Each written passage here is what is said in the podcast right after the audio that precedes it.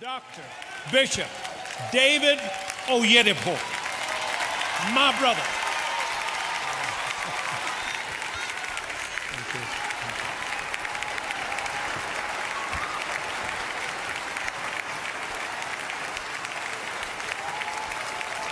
Hallelujah.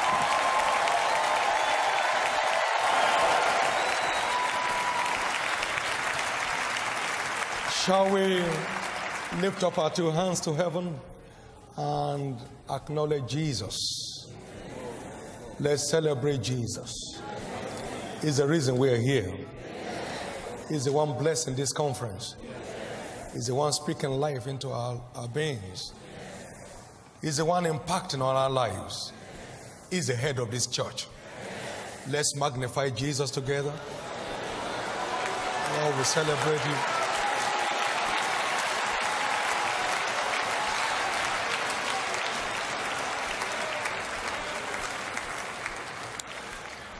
Thank you, Jesus, for this glorious time in your presence, and thank you for what you've been doing since last Sunday. Thank you for anointed ministries and the diverse impartations. Thank you for the set man over this ministry. Thank you for the grace and the anointing. Thank you for this great church. And thank you for your mighty presence here. Tonight, speak through my lips. Bless this great congregation. Bless all our viewers around the world. And let today mark a turning point in everyone's life. Thank you, Jesus. In Jesus' precious name. Give the Lord a big hand, please. And you may please be seated.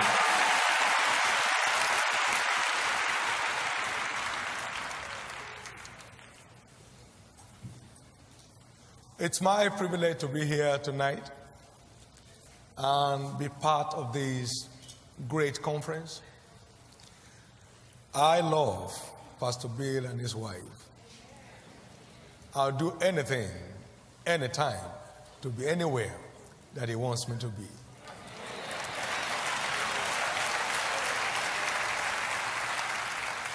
From the first time we met, I knew that God has something for us to do together.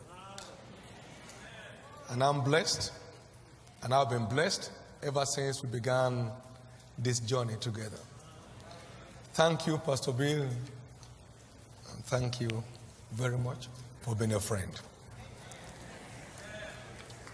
I love this church because it's word based.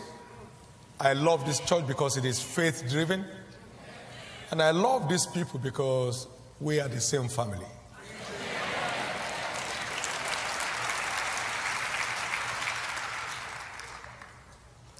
I'll be sharing with us tonight on what I've called unveiling the stronghold of faith. Unveiling the stronghold of faith.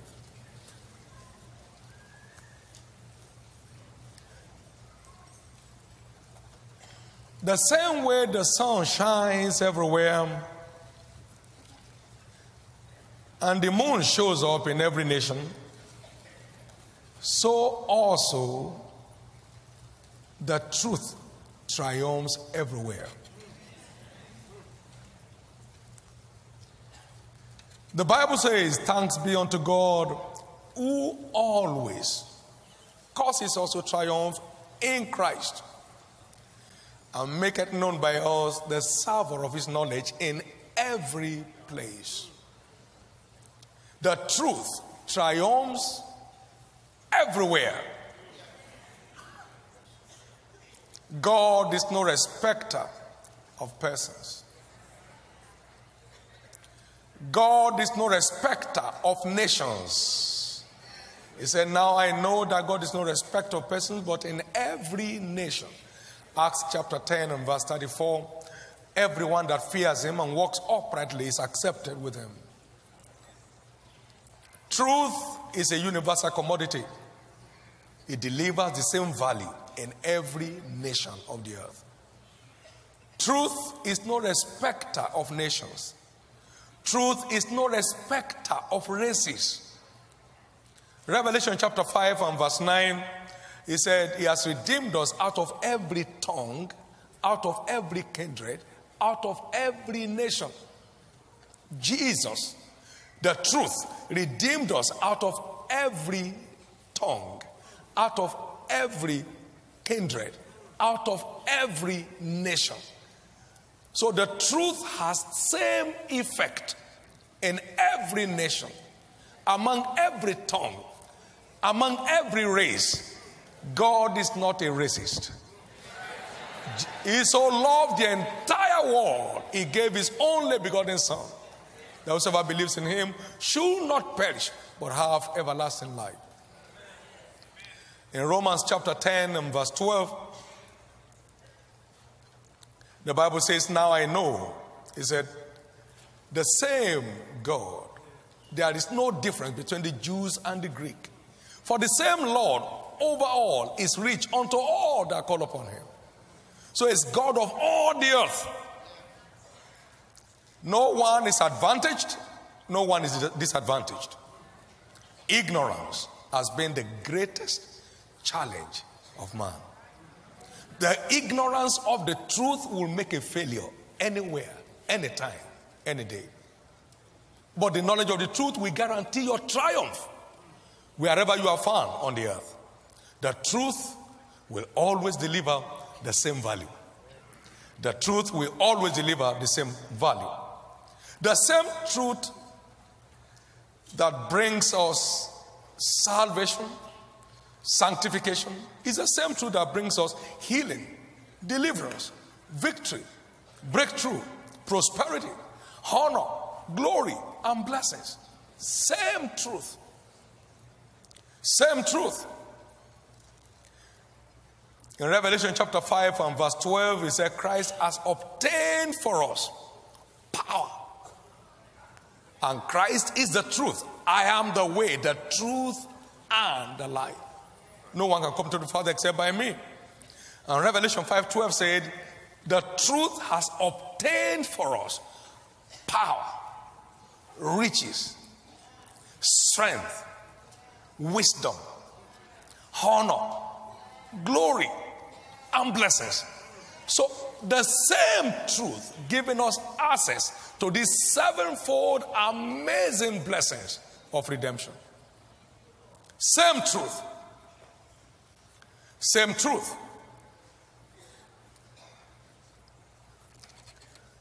The word says, I'm not ashamed of the gospel of Christ. It is the power of God unto salvation to everyone that believes.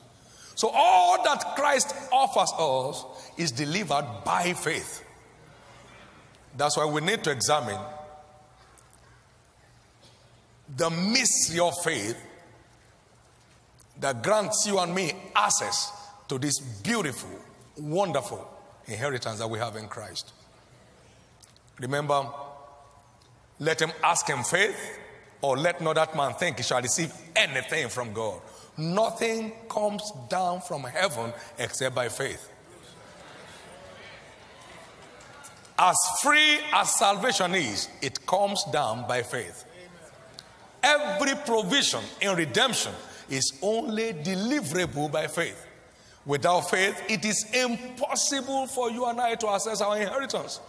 And we have a sevenfold, all embracing inheritance in Christ. Think of it power. Think of it riches. Think of it wisdom.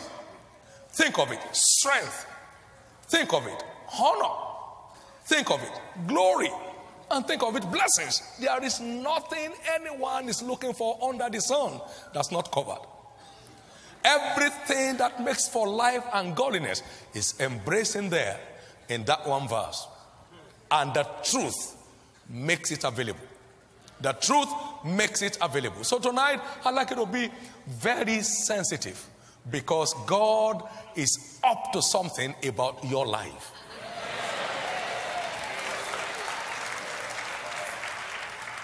I have often said there is no mountain anywhere. Every man's ignorance is his mountain. There is no mountain anywhere. My Bible says, My people perish for lack of knowledge. Lack of knowledge of the truth is what makes a victim. My people perish for lack of knowledge. Hosea chapter 4, verse 6.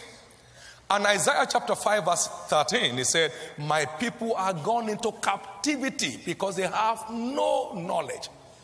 They are gone into captivity. I've done all I needed to do, but they are robbed of everything for lack of knowledge. They are held in captivity for lack of knowledge.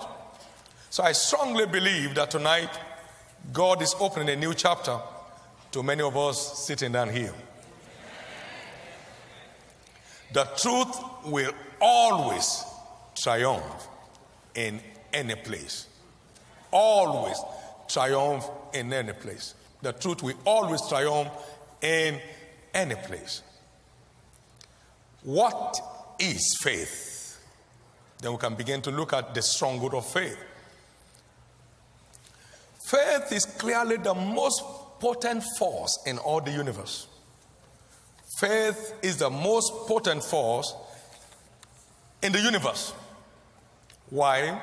If thou canst believe, how many things?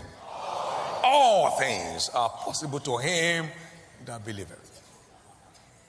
How is faith the most potent force in the universe? Because it confers divinity on humanity. Jesus said, Unto man this is impossible, but not with God. For with God all things are possible. And he said, If thou canst believe, all things are possible to him that believes. That means when you are operating by faith, you are operating in God's class. Mark 9 23 and Mark 10 27. When you are operating by faith, you are operating in the very class of God. Jesus said, Whosoever believes in me, the works that I do shall he do also, and greater works than these shall he do. So faith confers divinity on humanity.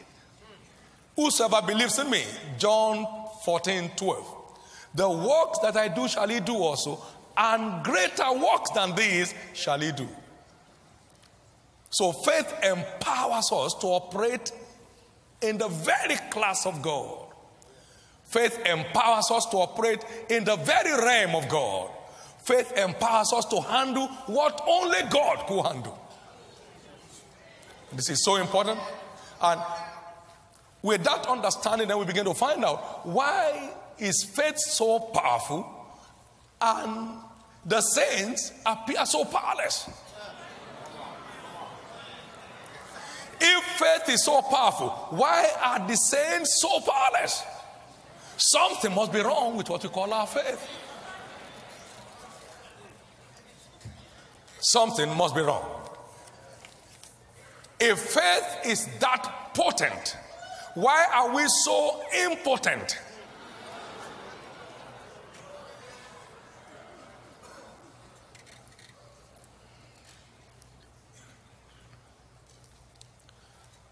Now, faith is not a mere biblical principle. Faith is our access to the power of God. Romans 1:16 I'm not ashamed of the gospel of Christ for it is the power of God unto salvation to everyone that believes. So faith is not just a biblical principle. Faith is a spiritual means of empowerment. We are empowered by faith. The woman with the issue of blood went after Jesus, touched the hem of his garment, and Jesus said, Power is gone out of me. And he said, Thy faith has drawn power from me, it has made thee whole. So faith draws on the power of God to impact on our life. Faith is not just a biblical principle, it's a spiritual platform for empowerment.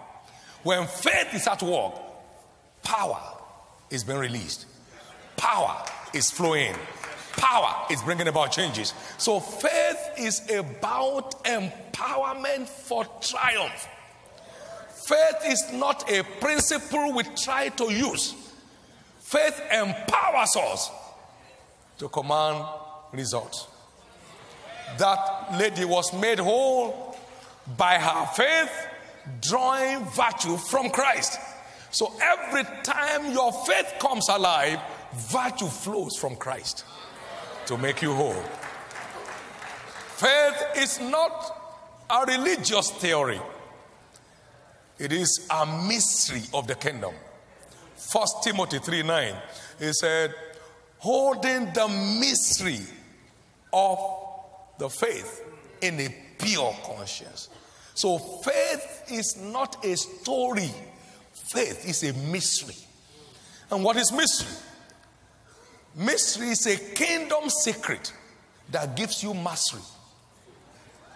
Kingdom secrets that confers mastery on your life. I have often said, I'm not surprised that we are seeing what we see today in our ministry. I would have been surprised if we didn't see them. That means I was too sure they were coming. I was fully persuaded by the mystery of faith that they were coming. I knew far back in 1982 that we we're going to build a sanctuary that would see 50,000 people. So whatever we saw in the process is not important. I knew we're going to build a 50,000 seat auditorium. Why? God said so. I knew.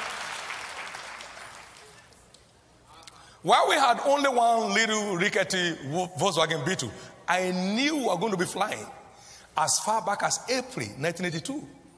Why? God said so. I'm coming. I'd like you to please understand this that we are not serving a fake God. We are not serving a fake God.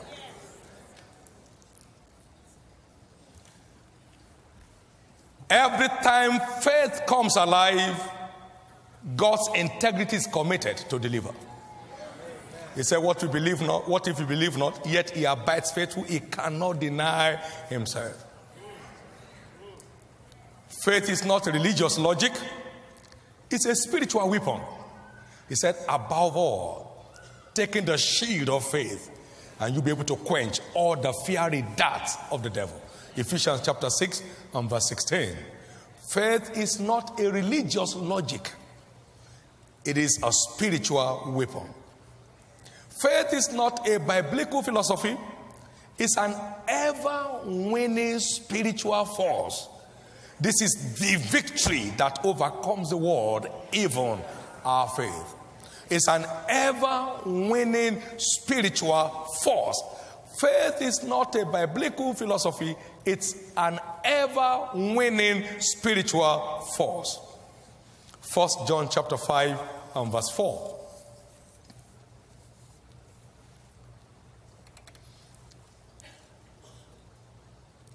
That's why it's very important for us to find out what kind of faith is it that works.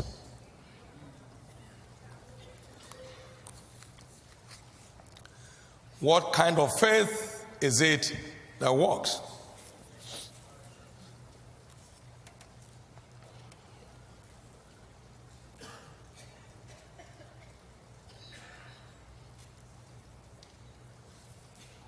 If faith is that potent, why must we remain so impotent, so helpless, so frustrated? There must be something wrong with what we call faith. And we need to put that right now. We have always thought that faith comes by hearing the word of God. That's true. But it's much more than that. Faith comes not just by hearing the word of God, but principally by hearing from God. Romans 10 17. Faith comes not just by hearing the word of God, faith comes much more importantly by hearing from God hearing from God. If you check the heroes of faith as documented in Hebrews chapter 11, 80 to 90% of them came on that list by hearing directly from God. Hearing directly from God. Think of Abraham, the father of faith. The stronghold of Abraham's faith was access to the voice of God. Now the Lord said to Abraham, Get out of their country, from their kindred, into a country I'll show you, and I will there make of thee a great nation. I'll bless you and make thy name great, and thou shalt be a blessing. And so Abraham departed. Most of us have been hearing the word, but we have not been hearing from God. Hearing from God is the stronghold of faith. No one hears from God and doubt Him. The voice of God is the cure for the doubts of life. You can't hear from God and doubt Him. No. The voice of the Lord is mightier than the voice of many waters. You can't hear from God and doubt Him. Abraham heard from God, get out of their country. At the age of 75, he had no problem believing God because hearing from God infuses supernatural faith. You can't hear from God and doubt Him. You can't hear from God and not believe Him. You can't hear from God and not prove by acting on what you have heard. The stronghold of faith is access to the voice of God. All great stories in the kingdom they are traceable to God told me. God said to me. God told me. God said to me. God said go. God said stop. God said move. God said go. Now, that's all it takes. The voice of God is the stronghold of faith. Think of Moses. No normal person would dare an institution, a nation, as Moses did. But the voice of God makes you dare the undareable. The voice of God will make you dare the undareable. The voice of God will make you think the unthinkable. The voice of God will make you move the immovable. Because Moses heard from God. Now I've seen the affliction of my people. Come now, and I will send you to, to Egypt that you may bring out my people Israel. Exodus chapter 3, verse 7 to 8. And he said, Oh, tell Pharaoh that Israel is my son, even my firstborn. If you don't let my son go, I will kill your son because I must set my son free. Now, he was hearing that directly from God. Okay, Pharaoh is coming on that street now. Go meet him and tell him, Pharaoh, let my people go. No protocols. Now, you see, when you hear from God, it is irresistible voice. Irresistible. Now, hear what he said to Moses. Exodus chapter 7, verse 1. He said, See, I have made thee a God unto Pharaoh. God told him. So immediately Moses knew his new status. He didn't approach Pharaoh as a man, he approached Pharaoh as a God. He said, See, I have made thee a God unto Pharaoh, and Aaron thy brother shall be thy prophet. Now, think of it. Here they were by the Red Sea, and the Lord said, Why are you crying unto me? Tell the people that they go forward. Exodus 14, verse 15. So they saw the Red Sea and they were moving because you can't resist the voice of His Majesty. Tell them that they go forward. Go forward to where? Into the sea. Yeah. And the Bible records the sea saw them, it fled. Psalm 114, verse 1 to 9. The sea saw them, it fled. The voice of His Majesty is the cure for the doubts of life. If you can access his voice, you are free. Think of it. The Lord spoke to Abraham and said, This is my covenant with you. You will circumcise every male born in your house, and that is bought with your money. And without any fear, Abraham took a stone, circumcised himself, and all the born in his house. Because his voice is irresistible. The voice of the Lord is irresistible. Listen to me. And then God said to him, Take thy son, thy only son Isaac, whom thou lovest, and check out on a mountain, I will show you, and then you sacrifice him there. And Abraham rose up early in the morning, took his son, and began to go. So when we talk about the faith of Abraham, we must understand the root of it. The voice of God is the stronghold of Abraham's faith. The voice of God was the stronghold of Moses' faith.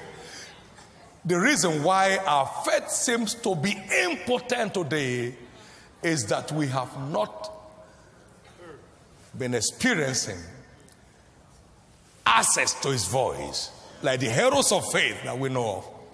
And tonight I pray that every spiritual deafness be healed in this room tonight.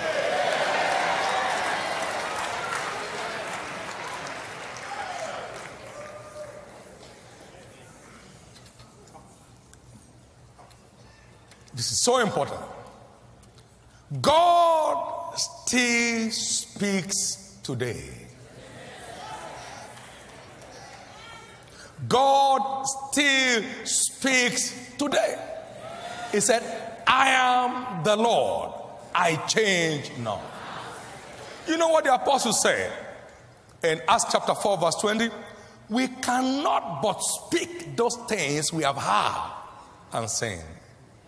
We cannot but speak those things we have heard and seen. We cannot but speak the things we have heard. What did they hear? He said, and that voice we heard when we were with him on the mount. Second Peter chapter 1, verse 19. They heard the voice saying, This is my beloved son, hear ye him. And that made them unshakable in the face of challenge. We cannot but speak those things we have heard and we have seen. This is so important.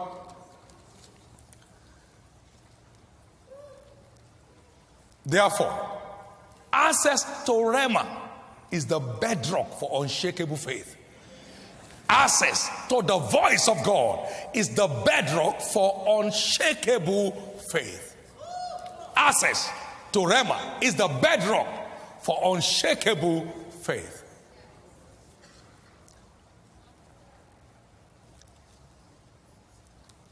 Your faith and my faith stands to be shaky if it's not rooted in the voice of God. They stand to be shaky if it's not rooted in the voice of God. That's why tonight I want to spend the time we have trying to look at how to assess the voice of God. How to assess the voice of God. What does it take to assess the voice of God?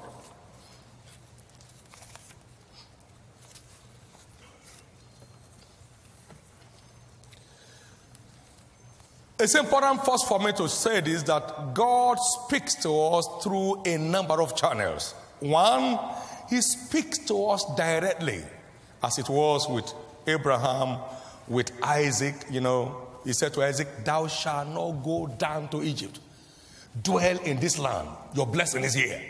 So the breakthrough of Isaac was rooted in the voice of God that he had access to. Genesis 26, verse 1. Thou shalt not go down to Egypt.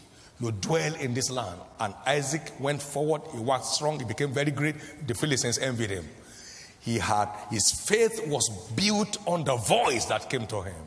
And God spoke to the man called Jacob. He said, What is thy name? He said, Jacob. Thy name shall no longer be Jacob, but Israel. For as a prince that has power with God and with man and has prevailed. And Jacob truly prevailed. From a person, he became a nation. Today we have the nation of Israel. The voice of God can change anybody's story dramatically. Anybody. So God speaks to people directly. God spoke to Moses directly. Everywhere you see, and God said, and God said, and God said, and God said, and God said, and God said. All through the story of Moses, God said, God said, God said.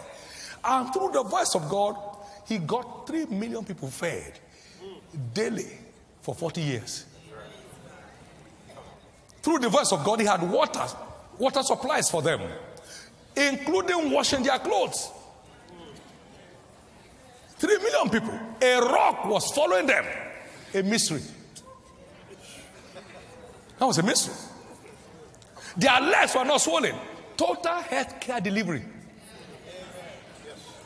There was not one feeble person among their tribes.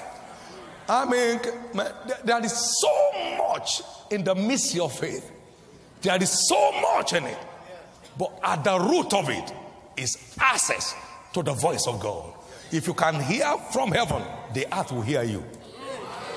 If you can hear from heaven, this earth must hear you. So God still speaks directly to people. Number two, very importantly, God speaks to us through His Word. Behind every verse of scriptures is the voice of God. Isaiah 34 and verse 16 Isaiah 34, verse 16, he said, Seek ye out of the book of the law and read. None of these shall fail, neither shall any anyone omit. For my mouth it has spoken it, and my spirit it has gathered them. So every verse of scripture has the voice of God behind it. Every verse of scriptures has the voice of God behind it. 1976, the Lord spoke to me from Matthew chapter 6 and verse, verse 33. It says, Seek ye first my kingdom, and all these things that others are dying to get, they shall be added to you. Now, from 1976, September 12 till date, I have not had anything to ask. God has simply been adding anything I would need to me, and He has never failed once. Now, behind that scripture was the voice of His Majesty. And when that voice came, it was so strong, I entered into a vow to make that my lifestyle. I've never had occasion to regret it till now. Seek ye first my kingdom and all its demands and all these things that others are dying to get shall be added to you. Very simple. Behind every verse of scriptures is the voice of God. 1983, I was up in a meeting with my few staff and we're praying. And the Lord said to me from Psalm 34, verse 5 my son, you have two eyes. I said, Yes. Can you make one to look up and one to look down? And I tried, it didn't work. He said, Anytime you are looking unto man, never claim to be looking unto me. But they looked unto him and they were lightened, and their faces were no more ashamed. Very graphic picture. That was where I came by the law of absolute dependency on God looking at no man for any help, including myself. Looking at no man. I mean, we have, God is giving us a blessed ministry, but I am not the sponsor of that ministry. So I sleep like a baby. I'm not the sponsor. I have no worries of any kind on that ministry forever. I don't have no worries.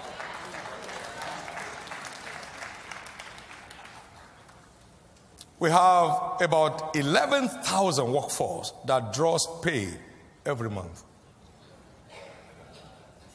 But I couldn't feel nothing because I'm not the one behind that. The voice that came on the 9th of September 1983 set me free from looking to myself or looking to people for help. Behind every verse of scriptures is the voice of God. In Hebrews chapter 10, verse 5 to 7, in the volume of the books, it is written of me. So there are things written of you. When you get there, he unveils it to you that this is you I'm talking to. And then you are up running. Jesus found where it was written. The Spirit of the Lord is upon me. And he said, This day is this scripture fulfilled in your eyes. There are things written of you and me in the volume of the book. And when the Holy Ghost leads you into it, the voice of God comes alive from it. Hear what he said in Psalm 29, verse 3 to 5. He said, The voice of the Lord is upon the waters. He said, The Almighty thundereth. The voice of the Lord is upon many waters. He said, The voice of the Lord is powerful.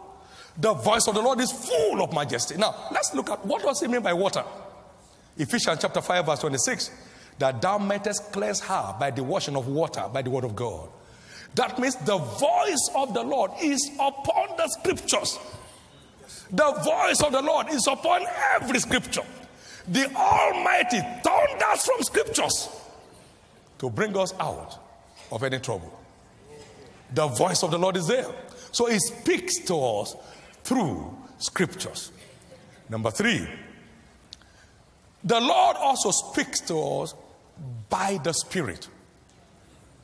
For when it's come, he would guide you into all truth, for he shall not speak of himself. But whatsoever he shall hear, that shall he speak, and he will show you things to come. John 16, 12 and 13. He speaks. The Spirit of God speaks. The Spirit of God speaks. The Spirit of God speaks. That is, God speaks to us through the Holy Spirit. He speaks to us through the Holy Spirit so we can hear the voice of the Spirit. You know, in Revelation 2, verse 7, verse 11, and all the way through, he said, Let him that have ears, let him hear what the Spirit is saying to the church. So the Spirit is still speaking to the church. He hears from God and he speaks it to us. He receives it from the Lord and he releases it to us. The Spirit of God is still speaking up till now. God speaks to us through the Holy Spirit. God speaks to us through the Holy Spirit. Now, these are the three main areas that the Holy Spirit or that God speaks to his people directly, through the Word, and through the ministry of the Holy Spirit.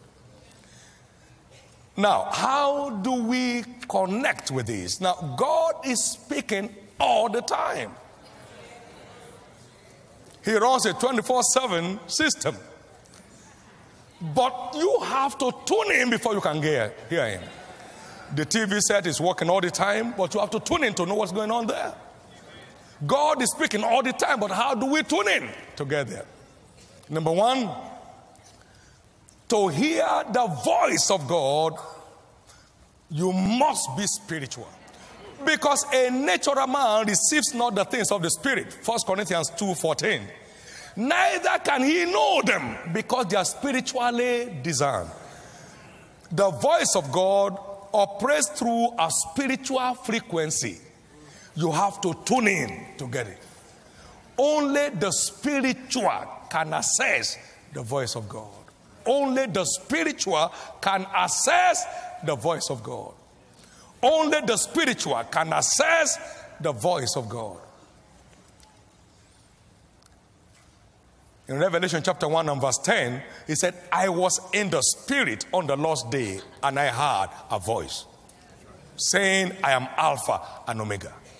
I was in the spirit and I heard. I was in the spirit and I heard. I was in the spirit. So if you are not in the spirit, you can't hear the voice of the spirit.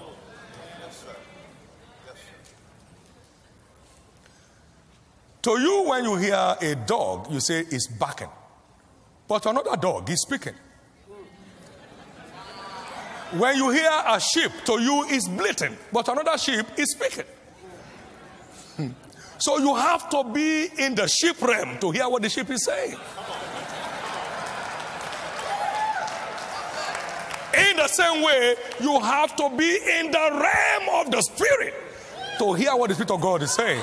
No, this is where our problem is.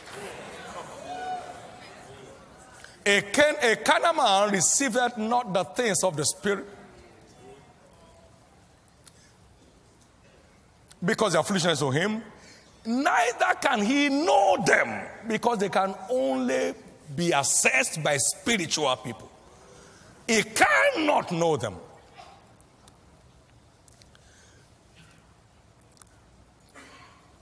We had a very interesting experience in 1996.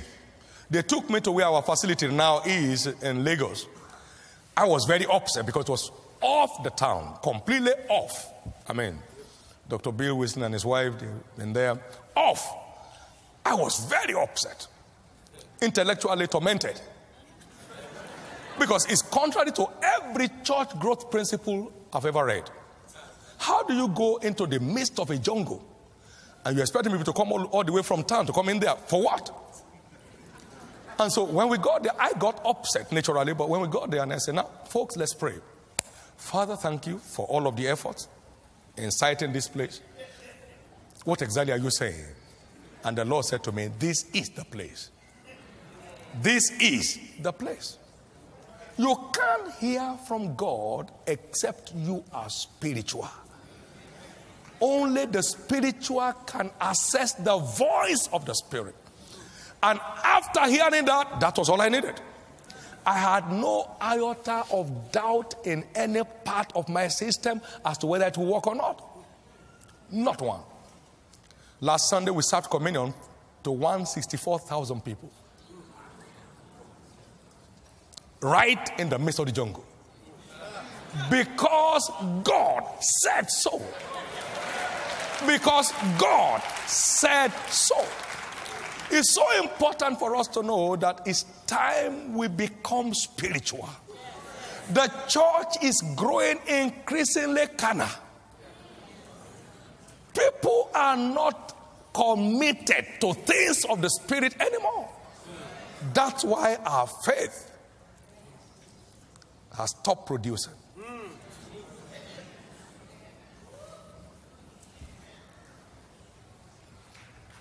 We must be spiritual. We must be spiritual. We don't have a choice. If you want to make the most of your journey, you have to be spiritual. You have to be spiritual.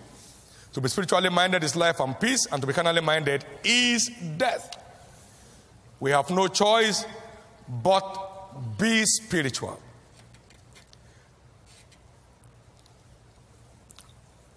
The fear of the Lord, they say, is the beginning of wisdom, and the knowledge of the Holy is understanding. We have to be spiritual. Unto us is given to know the mysteries of the kingdom of God, but to them that are without, all these things are in parables. We have to be spiritual. It's one thing to be saved, it's another thing to be within. We have to be spiritual. We have to understand that the fear of God is fundamental to your fulfillment of destiny. We have to know that. We have to be spiritual. Number two, we have to engage in a quality work in the spirit. Quality work in the spirit.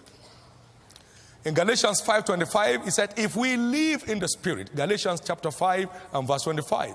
If we live in the spirit, let us also walk in the spirit.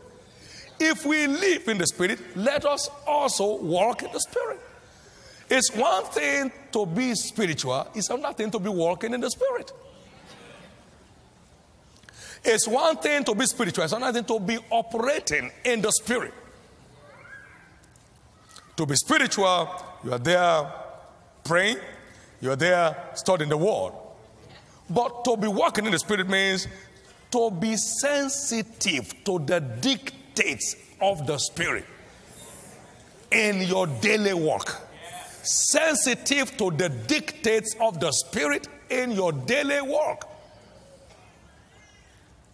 If we live in the Spirit, let us also walk in the Spirit. If we live in the Spirit, let us also walk in the Spirit. So we need to be sensitive to walk in the Spirit. We need to be sensitive. I remember many years ago, 1981, I was out to check on a friend and I couldn't meet him there. And as soon as I got to the door I met his absence, immediately it occurred to me. And I said with my mouth, All things work together to the advantage of them who love the Lord. And the Lord said to me, almost immediately, My son, seek a quiet place. I want to talk to you. The entire thing we call the ministry today came from that encounter. If we live in the Spirit, let us also walk in the Spirit. I was naturally upset, but spiritually sensitive. Spiritually sensitive. And the Lord said to me, Seek a quiet place. I want to talk to you. This whole vision came out of that simple encounter. This whole vision came out of that. If we live in the Spirit, let us also walk in the Spirit. If we live in the Spirit, let us also walk in the Spirit. 1986, we were about to start our Bible school, and then a week to the time, we had not gotten a facility for it, the property where we're going to use. And my wife said to me, The school is starting a week's time. Where are they going to resume to? And I replied humorously, Is it your school? and as soon as I said that, in faith, the Lord opened my eyes to a property in the city. And he said, That is the Bible school. And I got down to the office, I called one of the staff, I said, Get in there, there's a property and so and so place, that's where the Bible school will be. And here what happened. This fellow got there to the property and met the owner of the property standing in front. And he said, Hello, sir, are you the owner of this property? He said, Jesus is the owner, I'm the caretaker. He said, We need it for Bible school. For Bible school, then it's free. Now, same day, if we live in the Spirit, let us also walk in the Spirit. Let us also walk in the Spirit. There are many, many spiritual people who are not walking in the Spirit. They are only spiritual when it's time to pray. They are spiritual when it's time to study the Word. They are spiritual when they're in church. But they are not walking in the Spirit. And that's what makes all the difference. Because God can choose to give you directives at any time in the morning, in the afternoon, in the night. I was in the bathroom when God said, Arise, get down to Lagos, raise me a people. I wasn't in the prayer room, I was in the bathroom. Now, I was driving a car, I was sitting in a car when God said to me, The harvest of Africa is now overripe. Rush in and preserve it from decadence. I was in the car. I wasn't in the prayer room. I was in the church. When the mandate that is now blowing hot in 45 nations of Africa was delivered, I was in the car. If we live in the spirit, let us also walk in the spirit. It's time for us to understand that spiritual things only answer to spiritual people. Spiritual things only answer to spiritual people. Spiritual things only answer to spiritual people.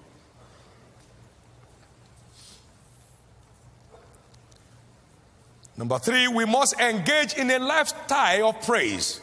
A lifestyle of praise. Isaiah chapter 30 and verse 29 to 31. Thou shalt have a song as in the night. Isaiah 30, 29 to 31. When a holy solemnity is kept, he said, And the Lord will cause his glorious voice to be heard. And through the voice of the Lord shall the Assyrians be beaten down that smote with a rod. You shall have a song, and the Lord shall cause his glorious voice to be heard. You shall have a song, then you can assess the voice. You shall have a song. People are so depressed that there is no way they can hear from God. You shall have a song, and then the Lord will cause his glorious voice to be heard. Without a song, no access to the voice. Now remember, in Second Kings chapter 3, verse 15, Elisha said, Bring me a singer. And as she began to play, the hand of the Lord came upon Elisha, and the voice of the Lord came calling. You shall have a song. Then the Lord will cause his glorious voice to be heard. You shall have a song. Then you can now hear the voice. You don't have a song, you can't hear the voice. You don't have a voice, A song, you can't have the voice. You know, Paul said, Rejoice in the Lord always. And again, I say, Rejoice. He said, Rejoice evermore. I want you to know what is in joy. If you are not joyful, you can't access his voice. Without his voice, you remain a victim. So rejoice in the Lord. And again, I say, Rejoice. Rejoice evermore. The truth is this, God's people, I hear from God every day. God speaks to me every day. I've never needed anyone to encourage me in 30 years. I've never needed encouragement in 30 years. That someone will sit with me and say, Oh, Brother David, don't get worried. There is no worry around me. In the presence of the Lord, there is fullness of joy. Now, let me tell you this the devil wants to depress you so as to rob you of God's presence. He wants to depress you to rob you of access to God's voice. He wants to depress you to keep you in captivity. You cannot be oppressed until you are first depressed.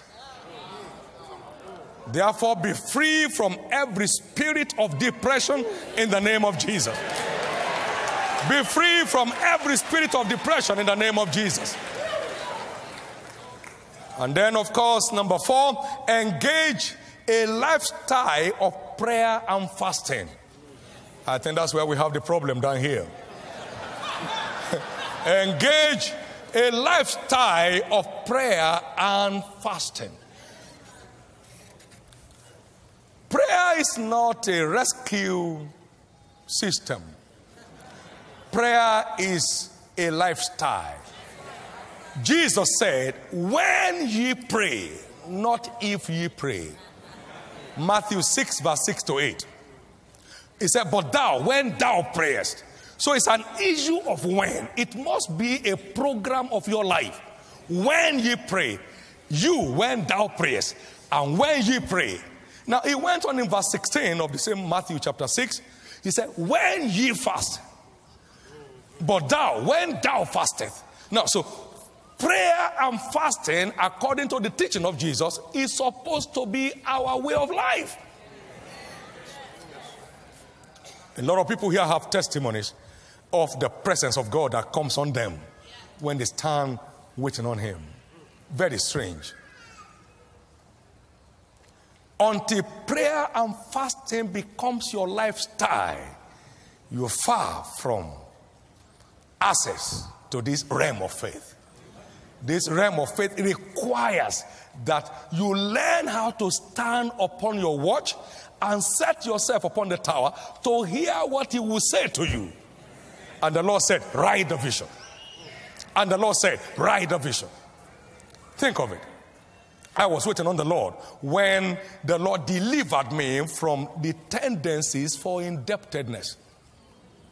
1981. And I saw in my Bible, waiting on the Lord, Deuteronomy chapter 15, verse 6. He said, The Lord thy God blesses you as he has promised you, and thou shalt lend unto many nations, but thou shalt not borrow. And I said, Why? He said, Because borrower is servant to the lender. I said, But why, Lord? He said, And you cannot serve two masters. We have to choose one and despise the other. I said, Lord, I choose you. October 4, 1981, God delivered me from the trap of debt. I have never owned a dime or borrowed a dime from any mortal man, living or dead since 1981. God has been. Now see, when you wait on the Lord, He said, Then shall your light break forth out of obscurity. Your light will break forth as the morning. We need a breaking forth. When we are away from the body, we are present with the Lord. Hmm. We need to know how to be present with the Lord. Most of the things working in my life today, they came by waiting on the Lord, and it's working. It's working. 1982, I started and I said, God, show me the secret of kingdom prosperity. And I took the Copeland's books and my Bible to wait on the Lord for three days. On the third day, light broke out. And the Lord said, My son David, my prosperity plan is not a promise, so it does not answer to prayers. It's not a promise, there's no respect for fasting. My prosperity plan is a covenant. Until your part is played, I am not committed. Direct Rhema from heaven And I said, What is my part? Why the earth remaineth? Seed time and harvest shall not cease. I heard from God. I screamed and I said, I can never be poor. That was the day God took me out of any realm of poverty. Waiting on the Lord helps you to hear God clearly. Your hearing becomes more distinct. You can tell exactly what God is saying for you to do, and then you are up running. Prayer and fasting must become our lifestyle if we must enjoy God's plan and purpose for the hour. And as we close tonight, you want to hear from God because He speaks through His word. Engage in the search for the truth. Engage in the search for the truth on any subject matter. Engage in the search for the truth. God speaks to us through His word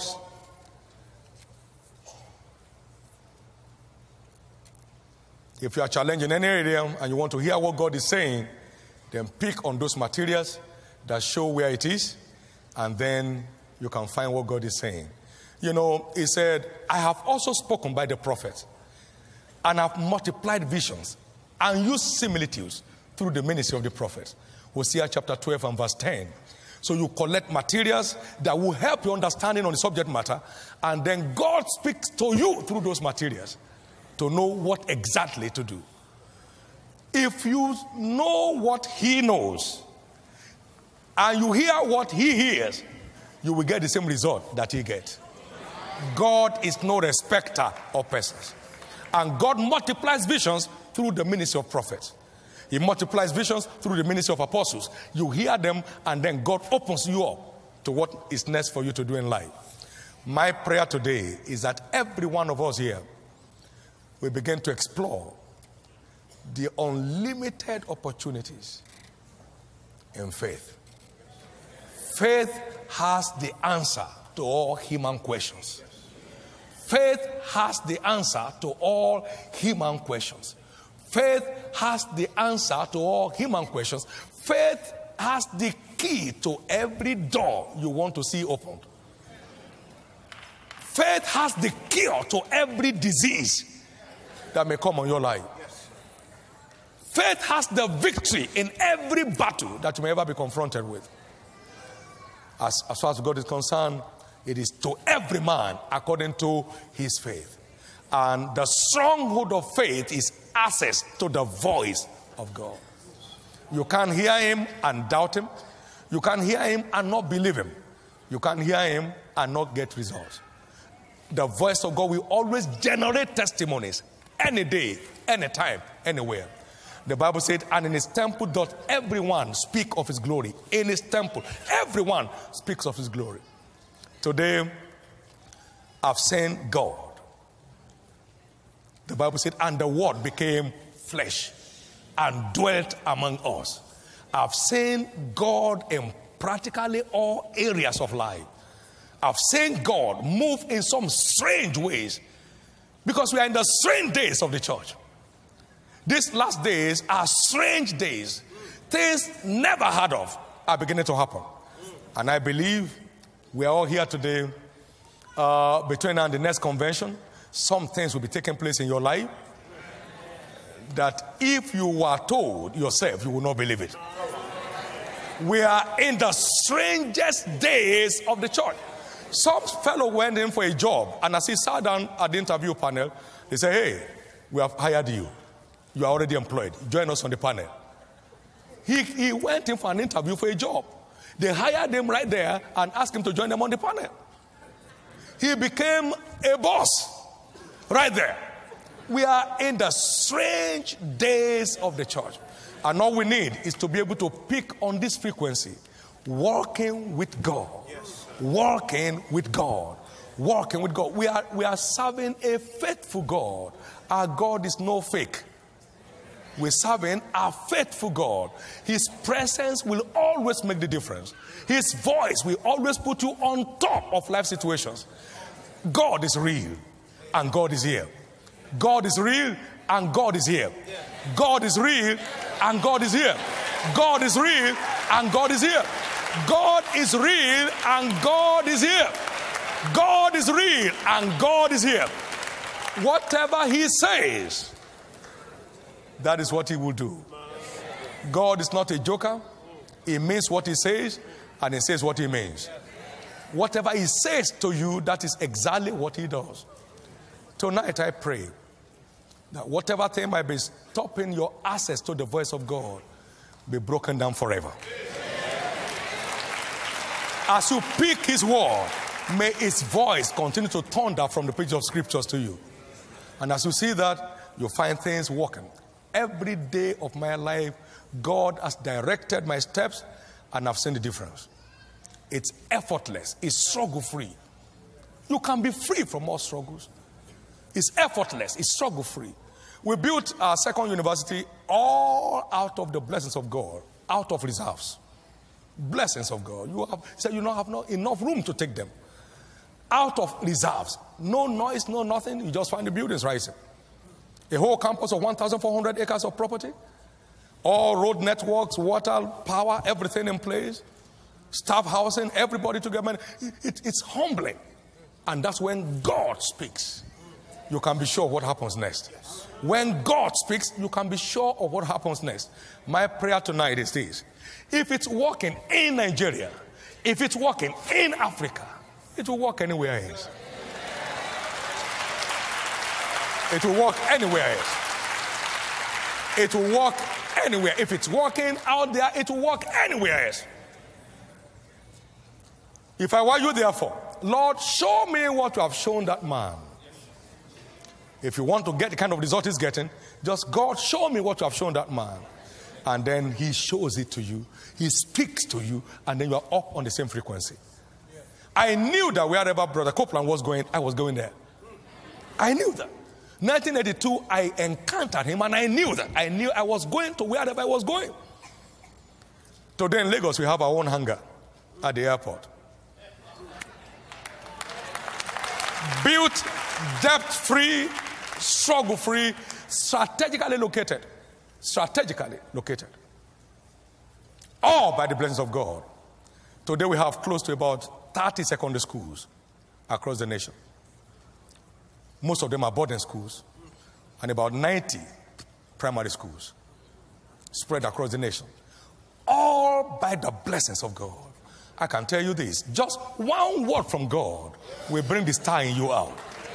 Now, the Bible said the Lord sent a word into Jacob and it lighted upon Israel. We are not asking you to give so the church can be blessed. We're asking you to give so you can be blessed. Yes. The church is a blessed body.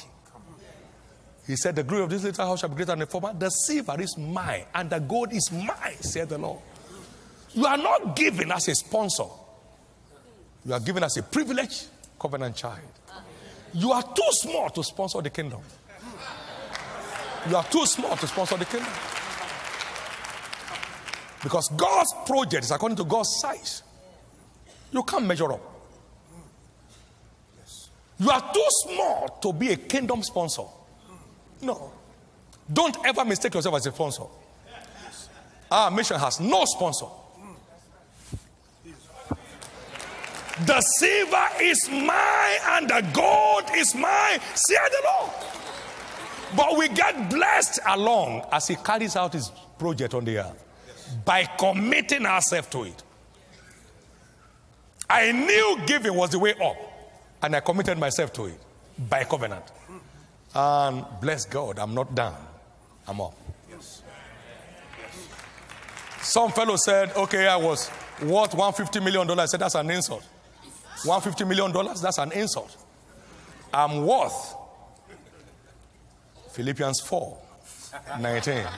My God shall supply all my needs according to his riches in glory by Christ Jesus. 150 million, too small. That can't be. That can be. He said, You shall lay up gold as dust. Is that 150 million? No. And check it out. Please check it out as I close. Check it out. Now, giving does not automatically result into prosperity. you have to be spiritual for your giving to command returns. You have to be spiritual. Now, hear what he says. He said, Receive, I pray thee, the law from his mouth, and lay up his words in your heart. If you return to the Almighty, you'll be built up. Then you shall put iniquity far from your tabernacle. Then shall you lay up gold as dust. Job 22, verse 21 to 26. Then shall ye lay up gold as dust. So God is not interested in your donations. It is poor people that need donations. The earth is the Lord and the fullness thereof. God does not need no donation from you. Your giving is a spiritual transaction, not a donation. And when it's acceptable, the returns become obvious. It's so important. We need to be spiritual. Church is not a bank where anything you bring is, is acceptable. You must give it correctly before it's acceptable. Yes. There are many givers who are frustrated. Why? They are giving off spiritual frequency. They are giving off spiritual frequency. Yes. He said, You shall take iniquity far from you. You can't be cheating on your company and say you are giving. You can't be in drug business, destroying destinies, and say you are giving. These are all things people need to know it. He said, It will purify us, then will our sacrifices be acceptable unto God. Malachi chapter 3, verse 1 to 5. So we need to have a spiritual root to assess our inheritance. Hear what Paul said. He said, I commend you to God and to the word of his grace, which is able to build you up and give your inheritance among them which are sanctified. So you don't have inheritance without a commitment to sanctification. Come on now. You don't have no inheritance. Acts chapter 20 and verse 32. You have no inheritance except you are committed to sanctification as a lifestyle. Striving to please God in the spirit. Walking in love. Not robbing people. Then you are up running. We need to wake up to this. Can I tell you this? God is going to prosper the end time church in a most dangerous way. I know that. I know God will prosper. We are, we are in the golden age of the church. Hear what he said. He said, Who among you saw the glory of this house in its first estate? How do you see it now? Is, is it not as compared to nothing? But I tell you, the glory of this little house shall be greater than the former. The silver is mine and the gold is mine, said the Lord. Haggai chapter 2, verse 3 to 9. And then in Malachi chapter 3, he said, In that day when I make up my jewels, they shall be mine. So there is a day of kingdom economy. There is a day of divine economy. Malachi chapter 3, verse 17. Now, see, we are in that day when God's treasures will be unleashed on the earth to those who are truly serving God. Then shall you return and discern between the righteous and the wicked, between them that serve God and them that serve Him not. Malachi chapter 3, verse 17 and 18. So it's time for us to clean up. I say it's time to clean up. I say it's time to clean up. It's time to clean up so that our sacrifices can be acceptable to God. It's time to clean up so that our tithes and offerings can ascend to God as a sweet smelling savour. Yes. It's time to clean up. Yes. God receives my offerings and it shows in my life. Amen. God accepts my sacrifices and it shows in my life.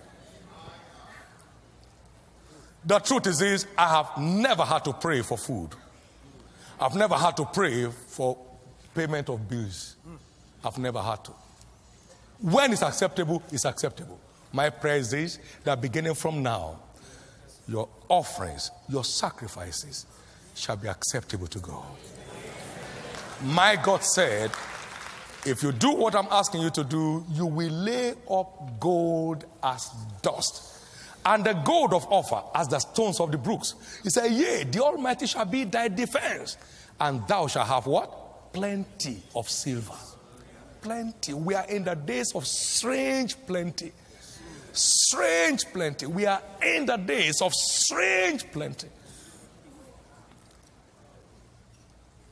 By the grace of God, we're starting up our third university very shortly. Activity is about to kick, kick up because we want to remain the light of the world. We want to be part of putting smiles on the face of people. They need it, and if He sent us to offer it, let's go ahead and do it. And it's never failed once. Some strange things will happen by your hand between now and the next year convention. Individuals here, companies here, corporations here, God is going to visit you with very strange favor. Very strange favor. Just stay committed to God. Stay committed to the demands of the kingdom. Get excited. You're running an individual race. Get excited about it. And very shortly, it will be clear those who are serving God and those who are not serving Him. This is your hour. This is your hour. This is your hour. God is busy decorating the church right now. God is beautifying the church right now. And you will never be left behind. You will never be left behind. You will never be left behind. Come on, give the Lord a big hand of praise. Shall we all rise to our feet?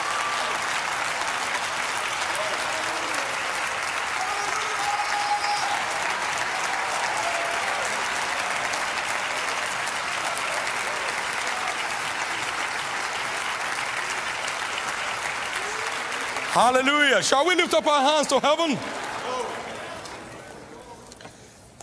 Thank you for the voice. Thank you for the voice. Thank you for the voice. Somebody celebrate Jesus right now. Celebrate Jesus right now.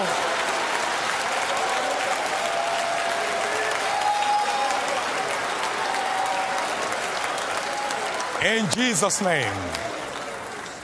Well, just in a moment, he said, I know my sheep and they know my voice.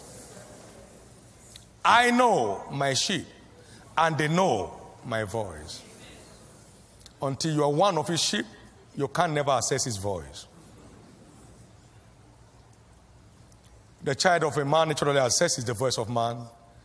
The child of a goat will assess the voice of a goat. Only the child of God can assess the voice of God. It's important to be saved. It's important to be born again.